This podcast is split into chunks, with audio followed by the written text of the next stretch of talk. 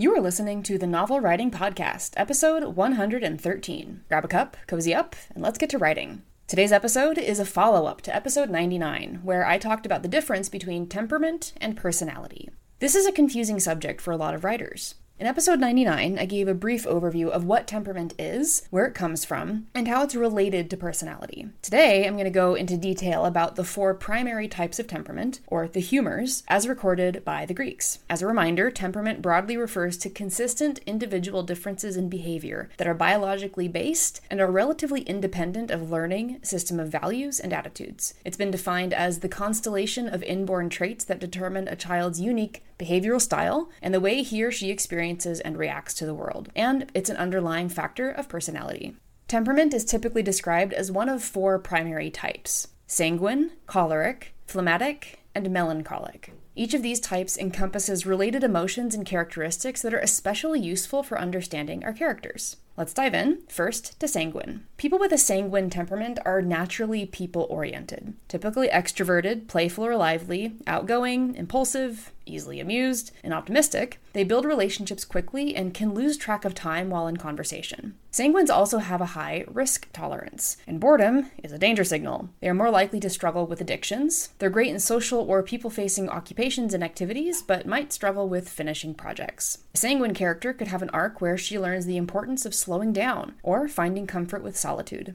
Next up is choleric. People with a choleric temperament are usually success or achievement oriented. You'll find them in CEO or leadership positions or owning their own businesses. They'll probably have just a few close friends because they're slow to build relationships. They're logical and analytical, or left brain thinkers, who may not see the point in art but prefer the sciences or numbers. They may be socially awkward and not understand when or how to say the right thing. Choleric temperament types can be highly competitive, even with themselves. They are likely more introverted and would rather have deep and meaningful conversations rather than waste time with small talk. You'll find cholerics in STEM fields, which is science, technology, engineering, and math, management, business, and other leadership positions. A choleric character could have an arc where he must learn the power of relationships, or that results and goals are not more important than people.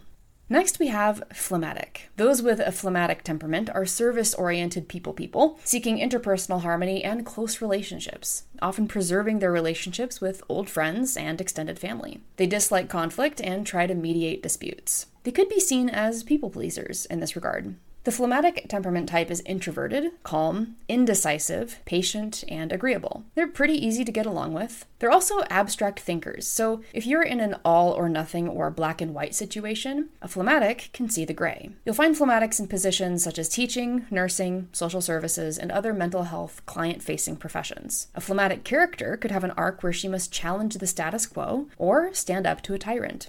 And finally, melancholic. People with a melancholic temperament are loyal and family oriented. They're sensitive and tend to feel their emotions strongly. These are the people who will remember the details about you and do things with that knowledge to make you feel special. They want to do things right and do them well. Melancholics adhere to the rules, are detail oriented, operate from plans, and tend to keep private. They're introverted, logical, and direct in communication. Like any introvert, melancholics need alone time, but they use it to think through detailed plans in order to function with minimal anxiety society. They find comfort in traditions and, as you would expect, avoid novelty whenever possible. You'll find melancholics in accounting, administration, and other detail oriented positions. A melancholic character could have an arc where he must break the rules in order to get what he wants, or must navigate an unfamiliar and new situation by himself. So I hope this overview of the four temperaments and their accompanying possible character arc examples was helpful. As always, the resources used for this episode are in the description, where you can find even more information on the four temperaments and even take a quiz to identify your own.